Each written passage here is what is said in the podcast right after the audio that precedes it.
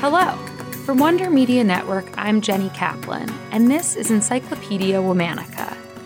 This month, we're talking about beautiful minds, intellectual giants whose work had an extraordinary impact. Today, we're heading back to the 17th century Spanish colonies in America to talk about a fascinating poet, scholar, writer, and nun. Meet Juana Inés de la Cruz. Juana Ramirez de Asbaje was born on November 12, around 1651, in San Miguel Nepantla, in what was then the Viceroyalty of New Spain and is now Mexico. Juana was born to parents who were not married and who didn't have much money. Her mother was Creole and her father was Spanish. Juana had little formal education, but was extremely intellectually curious. Juana's mother saw much promise in her daughter and sent her to live with relatives in Mexico City. There, Juana's immense intelligence drew the attention of the viceroy. In 1664, he invited Juana to court as a lady in waiting. It's said that the viceroy also had Juana's intelligence tested by 40 scholars. In 1667, Juana decided to become a nun, thereby becoming known as Sor Juana. She did so, citing a total disinclination to marriage and wishing for freedom to continue her studies. After a quick stop at a different order, Sor Juana settled at the convent of Santa Paula for the rest of her life. At the convent, Sor Juana studied, wrote, served as the convent's archivist and accountant, and taught music and drama at the convent school. The viceroy and vicereine of New Spain continued to support Sor Juana, and that gave her a lot of freedom for a woman at that time. She became the unofficial court poet, kept up correspondence with others at court, and had her works published in Spain. Sor Juana excelled at all forms of poetry in the Spanish Golden Age, including sonnets, romantic ballads, and more. Her writings were witty and inventive, and she touched on themes of morality, religion, satire, romance, and courtly praise. She referenced classical, biblical, mythological, and philosophical sources. Juana also wrote carols and religious and secular plays. She wrote an extraordinary amount.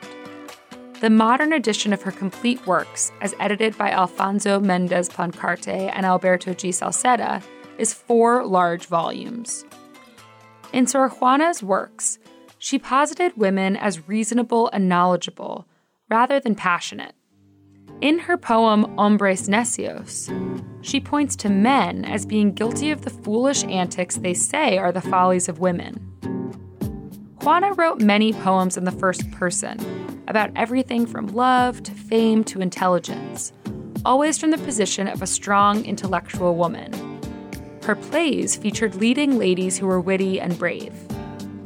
Sor Juana wrote about the many hurdles she overcame throughout her life and her thirst for learning, and, quoting an Aragonese poet, wrote, One can perfectly well philosophize while cooking supper. Juana also wrote about her native country. Some of her works blended Aztec and Christian religious beliefs, and her carols mixed native Mexican, Hispano African, and Spanish languages. Sor Juana became quite well known in Mexico and Spain, but with fame came controversy. Sor Juana's special status, granted due to her relationship with the viceroy and vicereine, slipped once the leaders returned to Spain.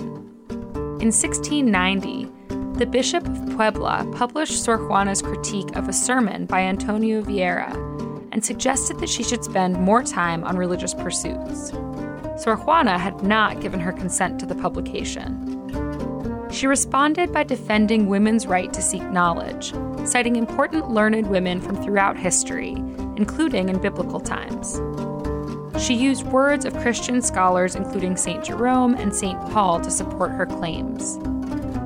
Eventually, Sor Juana's fight died down. She stopped writing so much, sold her library, renewed her religious vows, and did penitence. Sor Juana died on April 17, 1695, in an epidemic.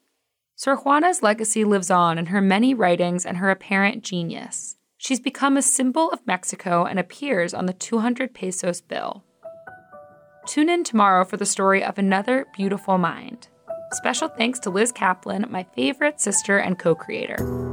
Talk to you tomorrow.